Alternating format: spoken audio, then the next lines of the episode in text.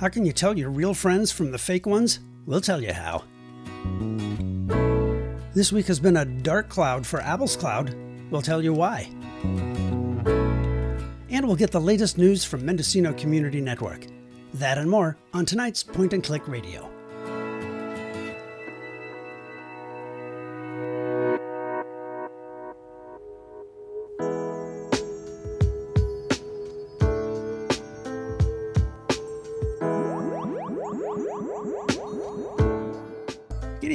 Everybody, and welcome to Point and Click Radio.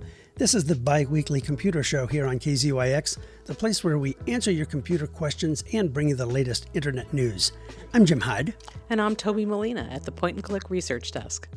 And Bob Lawton has the night off. He is, as the San Francisco Giants announcers would say, on assignment. And the other difference with tonight's show is that we're not actually here. That is to say, this show is pre recorded, so we won't be taking calls tonight. But we are going to start out with the point and click research desk and Toby Molina because we're going to talk about um, a, a, a, syndrome that we're seeing more and more of on Facebook. In fact, um, some family was visiting here just last week and they, I won't say fall prey to it because we were able to head them off in the past, but that is this notion of fake friends. That is, getting a friend request from somebody who you may already be friends with. Toby has more details over at the Point and Click Research Desk.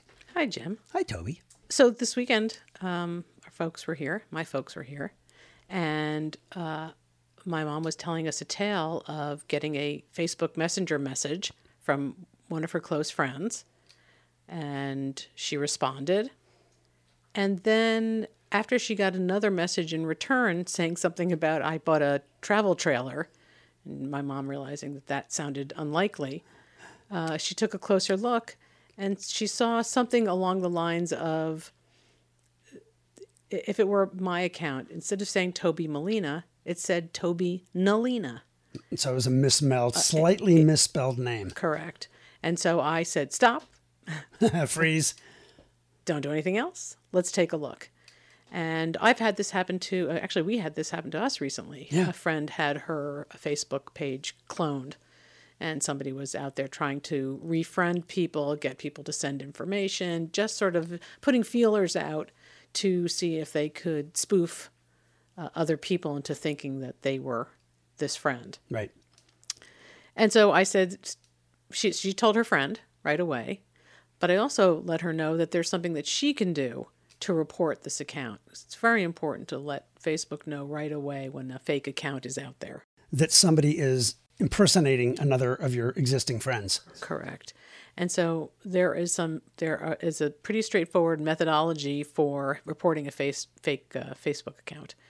Um, that's an account where someone's pretending to be some something or someone that doesn't exist. So either it's a fake account or they've cloned somebody's page or they it's so easy to, to steal somebody else's photos. Sure. They downloaded somebody else's photos and created a new account that looks almost exactly like the other person's page, but not quite. The name isn't quite right, or there are you know, a number of things that you might find. Uh, our friend's page was cloned. Um, and the name was the same, but the cover picture was slightly different. Uh, yeah, and that's right. how we figured out which was which. It's easy to be taken. It's it's easy to be taken in. I mean, this is Completely. not just you know everybody's used to make quick uh, transactions on Facebook, and one of the things to say is um, always be leery. I hate to say that, but it's true. Well, that's that's that's good advice on the internet in general, and it's probably even more apt on Facebook. And this is this that scenario where you'll often see someone on Facebook will say, "Please ignore any friend requests from me. My my my page has been hacked." But chances are their page hasn't really been hacked. In other words, someone hasn't figured out what their password is and been able to sign in under their account. Chances are their page was just cloned and somebody is using maybe a slightly different misspelling or slightly different spelling of their name um, to attempt to garner, to harvest friends, and then therefore get personal information from um, from those other friends. Exactly. And you're right. It's easy to fall for it because You see, uh, you know, I'm getting a friend request. A fr- Toby Toby Molina would like to be friends on Facebook. Well, of course, I'm going to click that. I'm going to click the accept button, and then a nanosecond later, you might think, "But wait, I'm already alre- friends right that, that's another thing to keep an eye out for this happened to my mom right before she responded to that message Yeah, this person she thought was asking to friend her and i said but aren't you already friends? And she said yes. It didn't even occur to me. Yeah, so you do things quickly. You have a list of people who want to be your friend. You don't really think it through. Click click click. Yes yes yes. Yep, and so it always pays to just take a beat. Yep, you know, just take an extra second, take a look, make sure it's real, make sure it looks right. Hey, aren't I already friends with them? Um, it just, it's easy for this stuff to snowball quickly. completely. Uh, so if you find that you have found a fake account or a cloned account or something sounds suspicious, always tell the person who is the keeper of the real account. And then if you go to the profile of the fake account and underneath where the cover photo is, the top, the big photo at top, there are three little dots, and ellipsis. Right. Click on that, and you'll find find support or report profile. Find support or report profile. And then when you click through to that, you'll see a whole bunch of uh, different options asking you know, what you're reporting. You're recording a fake account, you're reporting abuse. You know, there are a number of things that you can then dig down. And then it'll give you the option do you want to block the account? You know, what, what, what further actions do you want to take to protect yourself? Uh, and then you can delete a conversation thread if something, you know, somebody is weirdly. You know, that's funny. It just made me realize today I got a text from a number that was not in my contacts that said to me, "How are you?" and it just I forgot about it because there's no way I'm going to respond. Right. I mean, it was uh, my first reaction was to write, "Who is this?" Right. And then I thought, "What am I doing?" Yeah. Don't even don't even give them that satisfaction. I'm sorry, that was a tangent, but I just remembered now that That's an I, important one. Yeah, I got that text today, and you need to not even take that bait. Right. Maybe it was somebody who I know who was trying to text me, but if it were, you'd think they'd follow it up with, "Hi, this is Sam." Right. You may, you know, Yeah. y- you may not remember me, or you may not have my phone number in your phone, or whatever. I got a new phone. Yeah, but I never, uh, I didn't even respond, and I completely forgot about it. Because, but my first impulse, and I know about this stuff. I read about it every day. You're the point and click research desk for goodness sake. My first impulse was to respond, and then I stopped, and then I realized I haven't done anything more, and I didn't even tell you. I'm telling you now. Well, I'm glad you did. Thank you for that for, for that transparency. So, should anything happen on Facebook along those lines that you find suspicious, tell the person whose account you think is being affected. Right. Confirm that it is an issue. You don't want to be reporting your friend's account and having that frozen. That could be a problem mm-hmm, because Right. getting something unfrozen once it, once it's frozen can be dastardly Yeah. with Facebook because there's no human beings to talk to. That's right. Um, and then once you've confirmed that there is something weird going on, or some very often what you'll find is that when people clone these accounts, they'll start posting, you know, Ray Ban ads. That's you know, Right, yeah. They start posting ads or weird things that you know you this friend of yours would never do, and that's the, one of the first clues. Um, and then go into Facebook, go to that fake account, and report it because Mm-hmm. it's very helpful. Yeah, that's great. Yeah, strictly speaking, you don't have to report it. It's a you know three or four step process. They do a pretty good job of actually walking you through the process. It's very What easy. are you uh, reporting? Is it someone else's account? Is they are they impersonating a celebrity or a friend of yours? They, they make it pretty easy.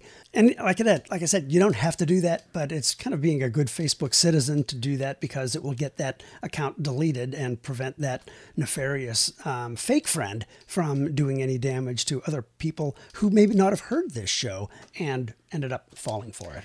That's why I encourage people to do it because it is it, it very easy. You're doing a good thing, and it is a piece of cake. It'll take you a minute. And it'll be satisfying. You'll go like, yeah, I gotcha. It was really satisfying. It really is. So that's how to spot and and report your fake friends.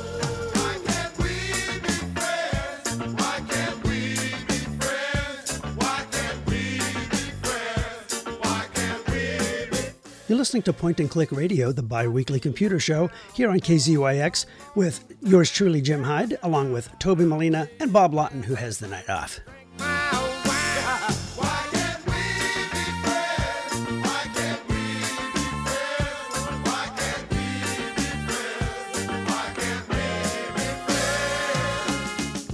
Well, the internet is in the news in a couple of other ways this week.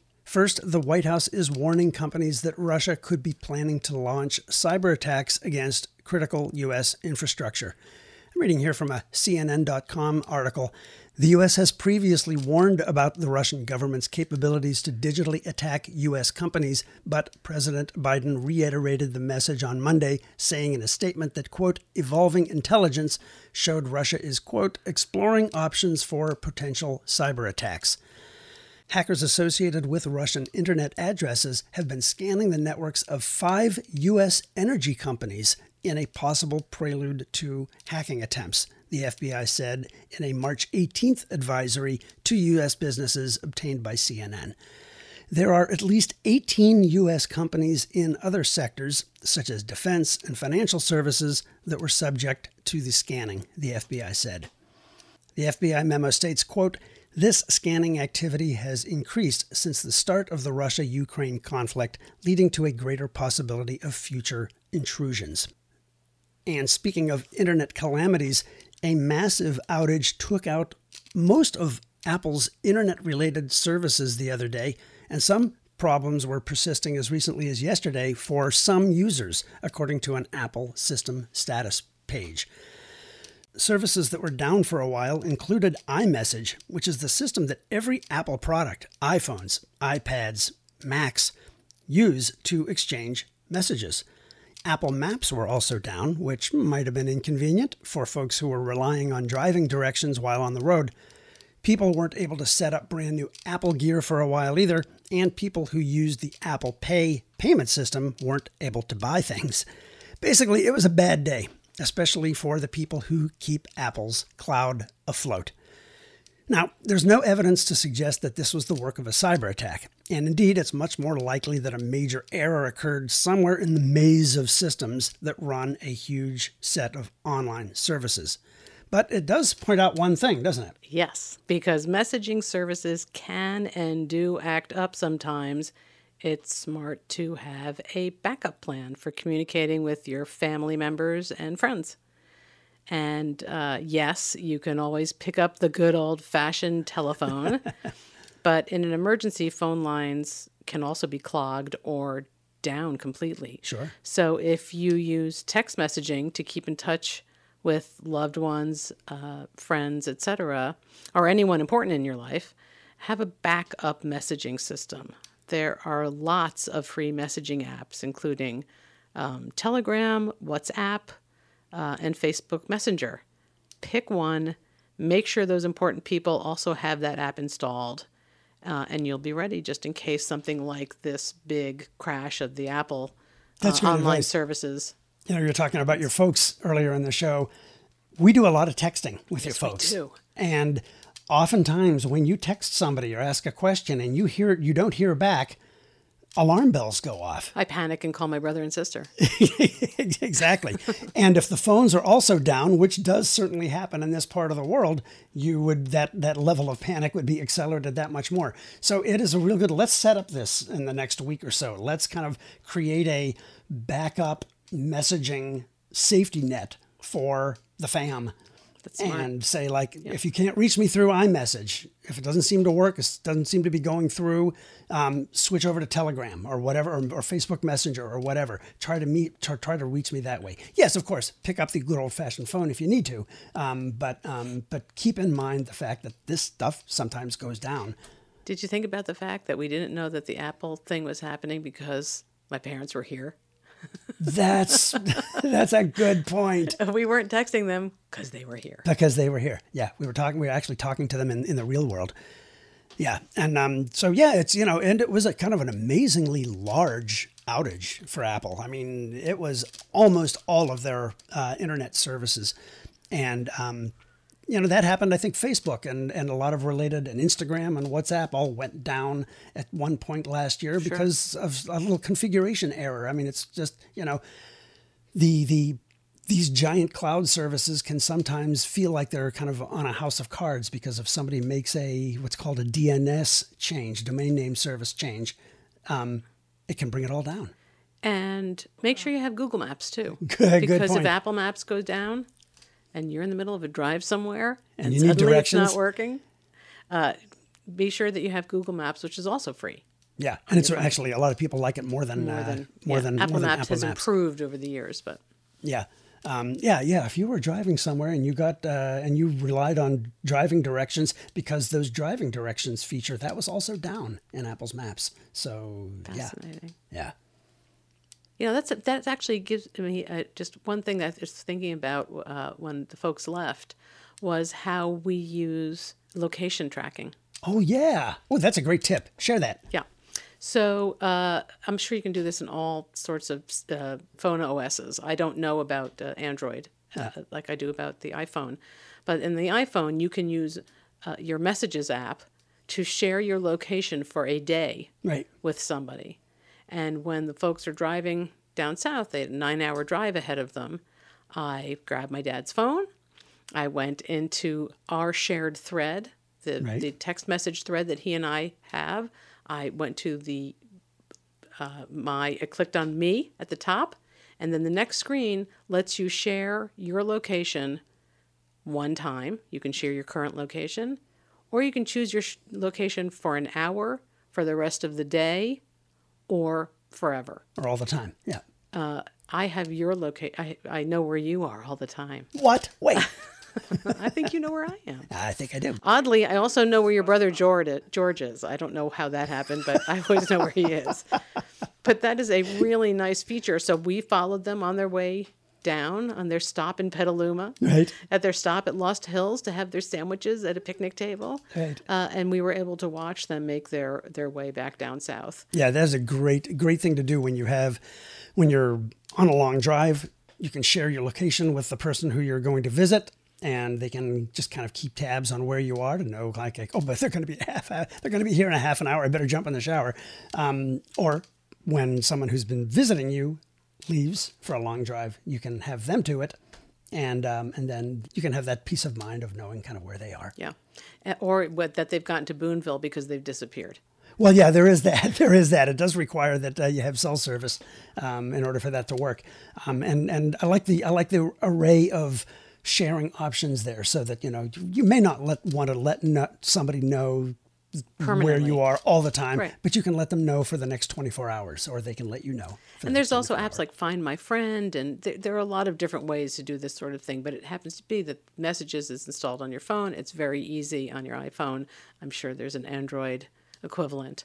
Uh, and it's just a great way to keep track of each other, particularly when you're on a trip and you want to know where somebody is and you want to know when you have to take that shower because they'll be there in an hour. It's a great way to keep tabs on someone when you need to. Every breath you take,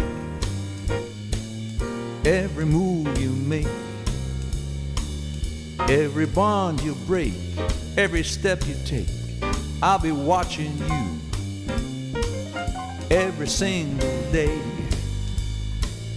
Every word you say,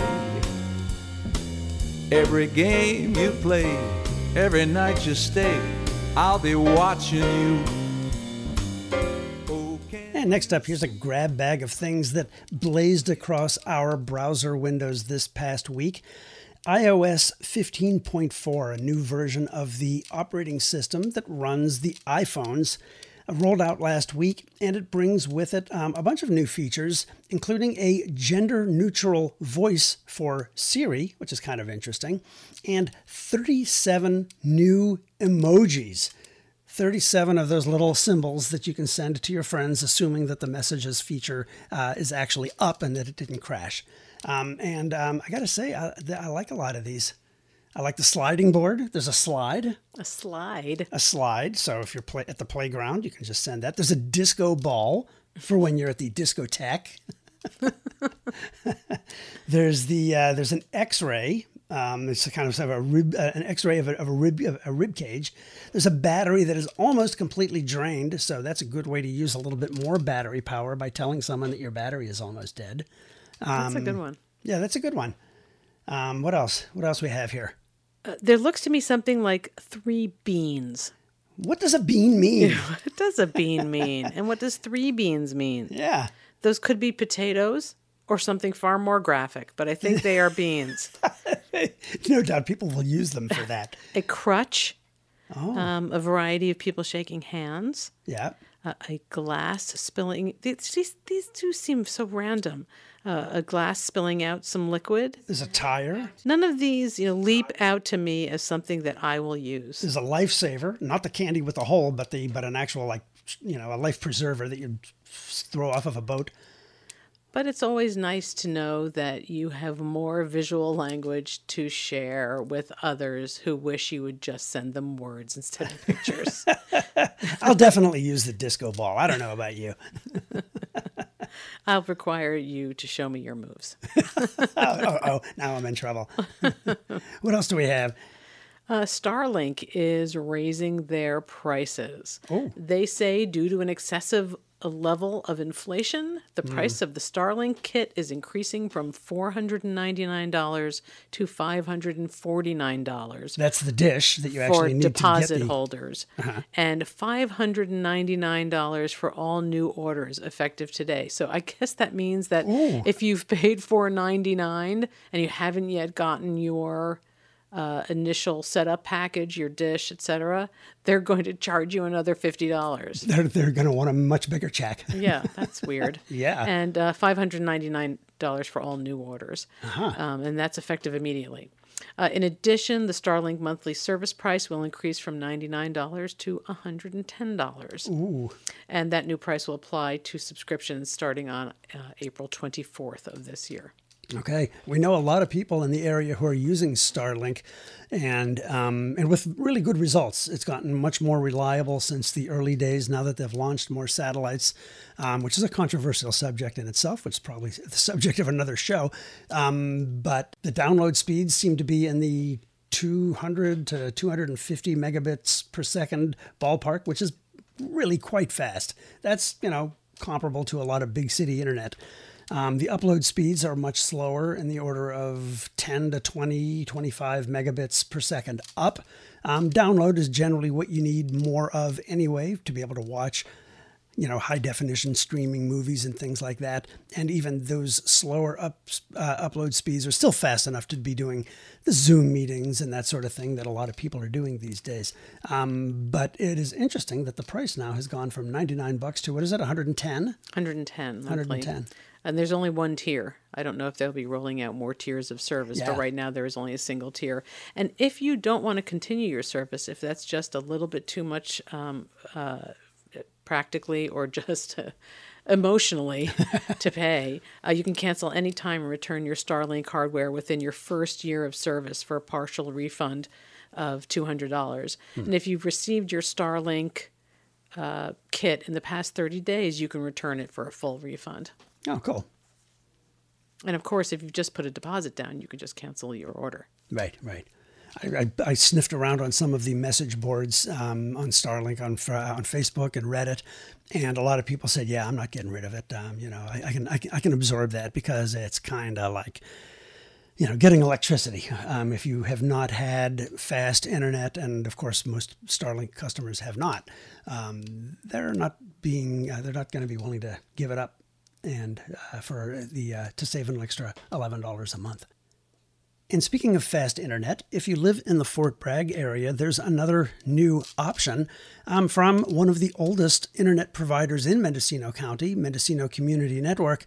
Uh, they have recently launched a new service. We talked to uh, um, the business manager from MCN oh, last July or so, and he was kind of hinting at this new um, wireless internet service that they're uh, that they're uh, we're going to be launching. Well, it's available now.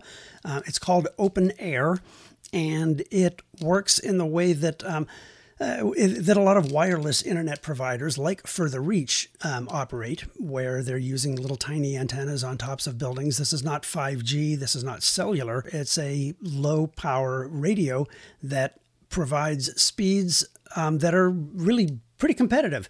Um, they have pricing. It looks like I'm looking at the page here. If you go to mcn.org slash open air, you can look at the various tiers and prices that they have. It starts at $49, uh, $49.95 a month uh, for residential pricing, uh, 50 megabit per second downloads and up to 10 uploads with no data cap.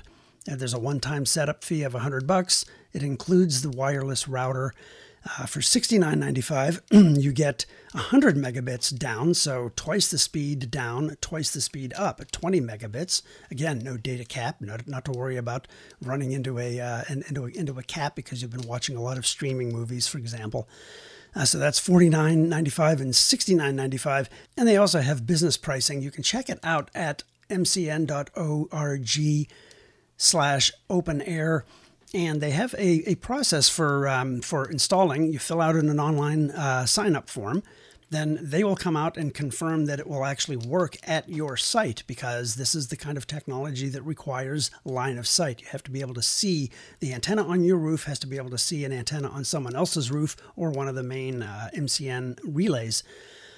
So that's the survey. And then finally, um, a, uh, an, an MCN tech will come and install the radio and connect it to the router that they'll bring in. That takes, uh, they estimate, about three hours. So um, you can give them a buzz to, to ask them more. They're at 937 1444. Or you can, uh, like I said, check out the website at mcn.org slash open air. There's a lot of other interesting news from MCN. For example, they have a new webmail interface, that interface that you can use to check your email from any web browser. Um, we'll get Sage from MCN on the air on a future show to talk about the new open air feature and some more um, other new MCN goodies. But meanwhile, uh, we covered uh, one potential security threat at the beginning of the show, that whole fake friends business on Facebook. But um, there's another new threat, yet another new threat out there too, right? Yeah, this one actually is serious and easily uh, fools everybody. Just when you thought you'd seen every phishing trick out there, BitB comes along. That's B I T B. B-I-T-B, so it's And pronounced that's BitB. Yeah, that's short for browser in the browser. Oh, And it, and so I'm going to get a little nerdy here, um, but stay with me because this is actually uh, serious and easy for anybody to fall for. So it uses a fake browser window inside a real browser window to spoof what's called an OAuth page. And we've all seen these, although we most of us don't know what they're called, but hundreds of thousands of sites use the OAuth protocol to let visitors log in using their existing accounts with companies like Google, Facebook, or Apple. Sure. So you go to a new site and they say, hey, you want to make an account? Do you want to use your Facebook account? And you say, sure. And you click the button. And this way, instead of having to create an account on the new site, visitors can use an account they already have. And the magic of OAuth does the rest. The new site actually doesn't access because this window pops up in front of the browser. What it does when it works correctly and it's not trying to steal your information Right. is it keeps uh, th- that secure information with Facebook. The new site doesn't get your login information. right, right, right, right. It just accesses accesses it through this OAuth page. Okay. The BitB technique capitalizes on this scheme. And instead of opening a genuine second browser window that's connected to the site facilitating the login or payment, BitB uses a series of HTML and other uh, more complex tricks to convincingly spoof that second window. Wow. So it looks like you are logging into your Facebook account, but in fact, it's a spoof that is grabbing your information. So it's like the cyber equivalent of the Roadrunner cartoons where he'd put down a painting of the road, Correct. and but then it he, really wasn't the road. and the he'd run- coyote would run into a wall and flatten himself. or off a cliff. exactly. Uh, so the URL that appears there can show a valid address, complete with a padlock and HTTPS prefix. Oh. The layout and behavior of the window appear identical to the real thing. oh man. Wow. So how do you protect yourself? The method is convincing, but it has a few weaknesses. Uh, that should give any savvy visitor a foolproof way to detect that something's wrong. A genuine OAuth or payment window is, in fact, a separate browser instance that's distinct from the primary page. That means a user can drag it anywhere, including over the address bar of the primary window. So if that window pops up, and you aren't sure or you just want to be extra careful. I did it today. Wow. I never use my Facebook. I mean, I don't use Facebook very much, but I don't use my other accounts to create Right. And we recommend against that. We'll talk about that more in a minute. Um, but I had that pop up today, and I did exactly that. I pick, I grabbed the window, and I saw that I could move it around, and I knew that it was real. Wow. Wow. Um, so that that's a, number one way that you know if it is spawns a separate window, a separate browser window, then you know that it's the real deal. Um, you know, by contrast, the B the BitB windows are not separate browser instances at all. Instead, they are illustrations rendered by HTML that are contained in the primary window. They're fake paintings of the highway. Exactly. So that means the fake pages can't um, cover the address bar of the primary window because Okay. they're part of it. That's a that's a technical mouthful. Um, Yeah. And I think one solid piece of advice, and it's one that we have shared on the show many times before, is to not use that way of signing up for websites or logging into websites. Um, there's no reason to say to Mark Zuckerberg, hey, I'll give you my Facebook set of keys to be able to sign into some other website, because that obviously also gives him some information about whether what other websites you're signed into. But I do want to point out when those windows pop up, it usually says use my Facebook account, use my Amazon payments, or, or whatever. It gives you an option of using a, a number of. It also will say create an account. Yeah, true, true. So it can be grabbing your brand new password and login. Man, So, you know, we we never suggest using Facebook or whatever to, to log into or create new um, logins to new sites. Yeah. However, this phishing, this spoofing, can grab anything. amazing, So, amazing. Yeah. So, um, so all users should re- protect their accounts with two uh, factor authentication. that's the best piece of advice right there. Yeah. A, make sure that that window that's popping up is indeed a separate window. It's not just a window, a you know, a browser within the browser. A picture of a browser window. Yeah. Uh, and use two-factor authentication. And and all of this feels like a real pain in the nose. I know.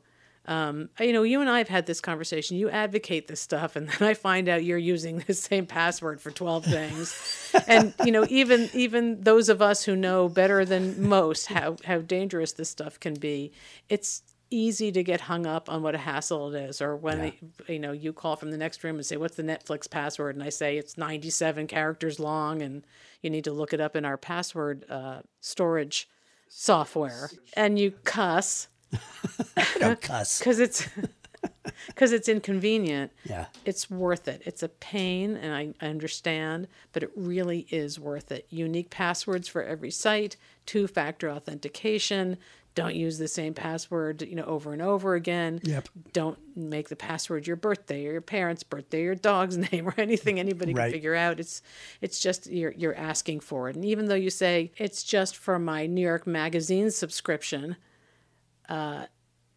every site that somebody can get into gives them entree into more information. You just you, you don't suspect it, but even the most innocuous of sites Sure.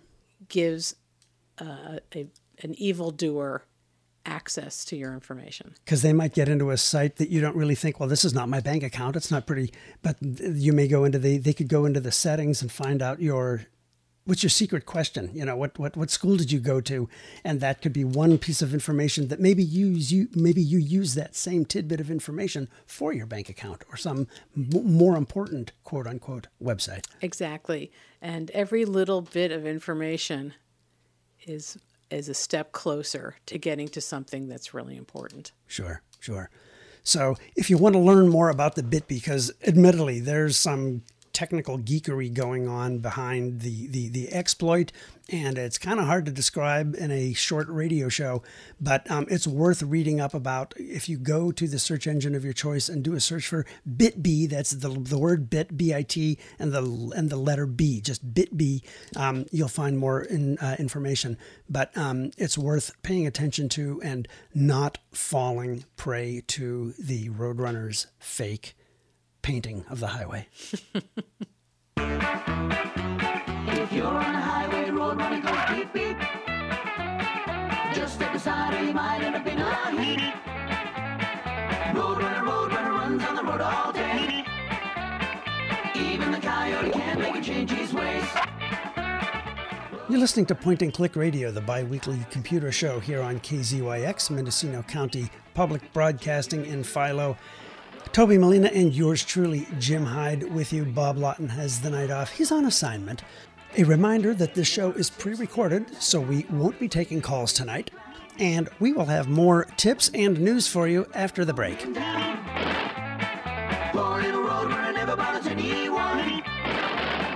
Running down the road, tears I hear having fun.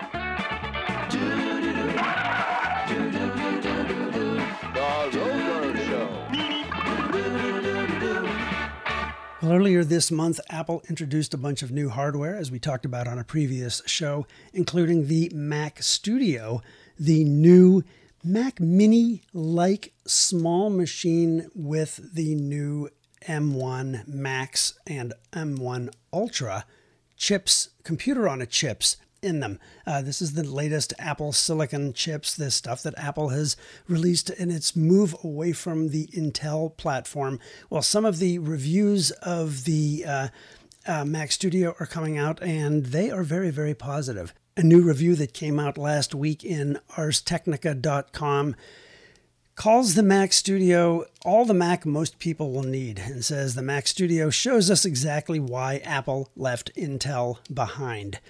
Uh, there are a couple of models and configurations of the Mac Studio, as you know. Uh, the low-end version starts at nineteen hundred dollars. Then there's the uh, there's a, a high-end version that starts at I think thirty-nine hundred dollars. Well, according to the review that I've read, um, you don't need the high uh, the high end model unless you're doing a lot of ultra complex rendering of 3D graphics or video editings of uh, of 4 and 8K videos, or you're compiling, you're a programmer compiling massive applications. Um, the $1,900 version is a screamer um, by any standard. Um, it looks like a really appealing computer.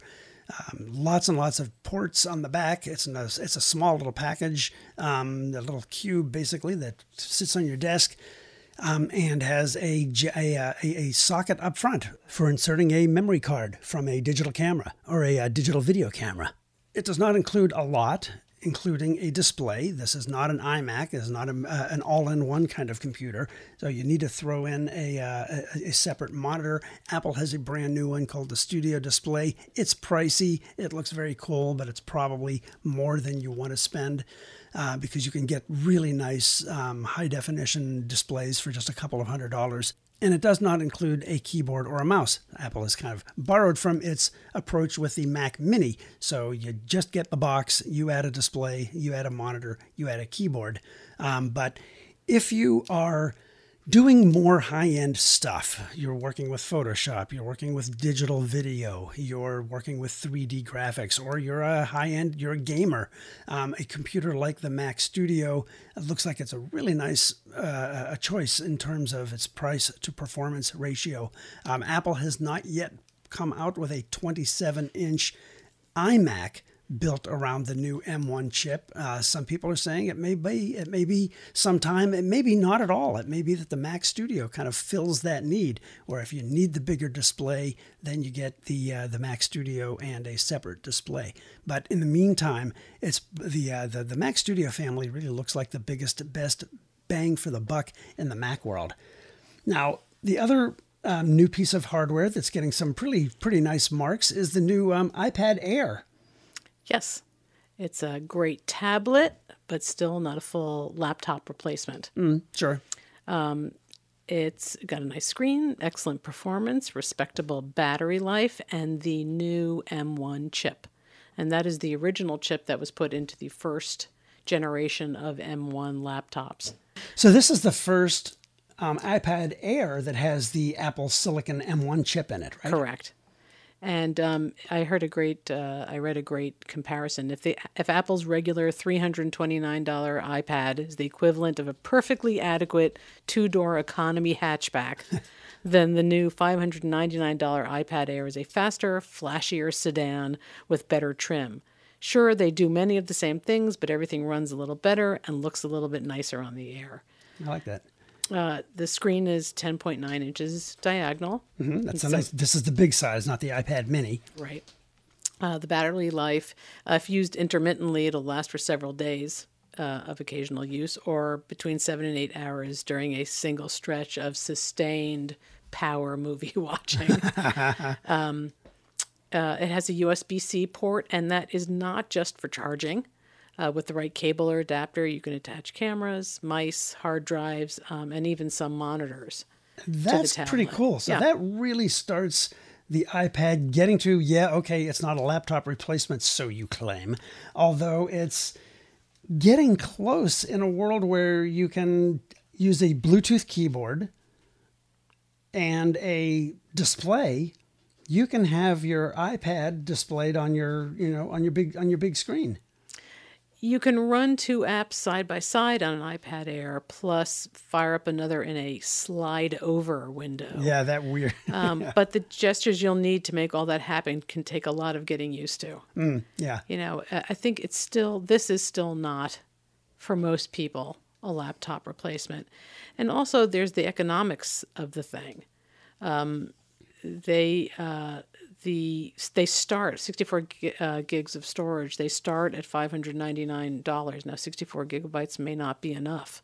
Yeah. But that's the base model. So then a reliable keyboard, which will run you at least about 150 bucks, up to you know 299 dollars for the Mac uh, Magic, uh, the Apple Magic keyboard, and then an Apple Pencil or a, a- right. you know a dongle with multiple USB ports, etc. Um, you're going to start talking about you know upwards of a thousand dollars, and as you start to get there, and you're starting to outfit this to be a computer, quote unquote does it start to make sense for you just to buy a laptop? Yeah, To buy the Mac, to, to buy the uh, MacBook Air with the original M1 chip, and uh, which is um, it, it might start making more sense.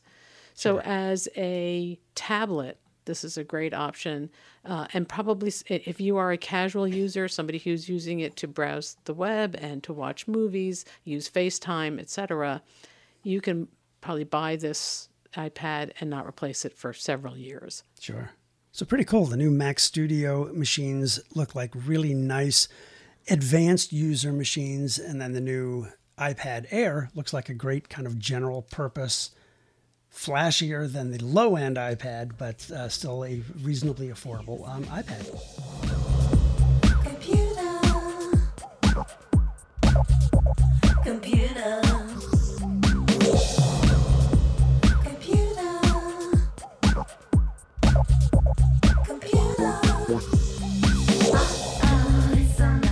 And finally, we'll wrap up tonight's show with a tip that anyone who uses a web browser should appreciate. We've talked about this in various forms before, but there's a new development uh, for you Chrome users out there that we want to share. Um, I don't need to tell you that most web pages are festooned with ads that distract you from the actual content that you want to see. You do not need to tell me that. Well, I just told you that anyway. well, there are modes. There's a mode in Apple's Safari browser, and this exists on the Mac and also on the iPad OS and the iPhone, the iOS operating system for iPhones. And that is a reader view, where if you activate this view once you get to a web page that's festooned with ads, the browser will strip all that stuff out of it and just display the text and images that you actually came there to look at to begin with. And this works on the vast majority of, for example, newspaper websites or weblogs or magazine websites. Um, and in order to get to it, there's a couple of different ways you can do it. If you're using the desktop version of Safari, there is a little icon that looks like a little tiny page and it appears up in the address bar, that area at the top of your browser window where you enter your www stuff. And if you click that little icon, it will activate the reader view and make the junk stuff go away. You can also go to the view menu and choose reader view, and that will have the same effect. And there's a keyboard for, shortcut for it as well. Now, if you don't see that little icon, that means that Safari is unable to figure out how to strip the junk and just show you the stuff that you came to see. Um, depending on how the web page is put together, sometimes Safari is not able to figure out, oh, that's the main body of the page. This is the stuff that they want to see, and I'll remove everything else. So you may not always see that icon, but in a lot of cases, most cases, you're able to see that page when you go to, like I said, newspaper websites, blogs, um, magazine websites, and um, um, and the like. This is not only great for reading a page on the screen without all the blinking, flashing stuff, but it's also really useful if you want to print the page contents because then you can print it without having to print all that flashing, blinking stuff. So that works in in uh, in, in Safari, but Google, bless its heart, doesn't want to have a built-in version of the feature that um, that removes the ads because Google is one of the largest advertisers on the web, advertising networks on the web. But um, there is a solution, isn't there? That is an extension called Just Read. Just read. And you can find that in the uh, Chrome extension Store, library yeah. store. And uh, if you store, if you install this extension uh, with a click, you can remove distractions like page styling, ads, pop-ups, comments, etc. And um, users can use default white and dark, uh, white and dark themes, uh, modify themes. Apparently, people uh, design themes that you can download from a Oh, wow. uh, a, uh, a, a a page with these custom themes. Um, you can uh, auto run just read format on specific sites. Lots of uh, there are lots of features, really super feature rich. And then there's a premium version, and it seems uh, worth it if you're going to make use of this.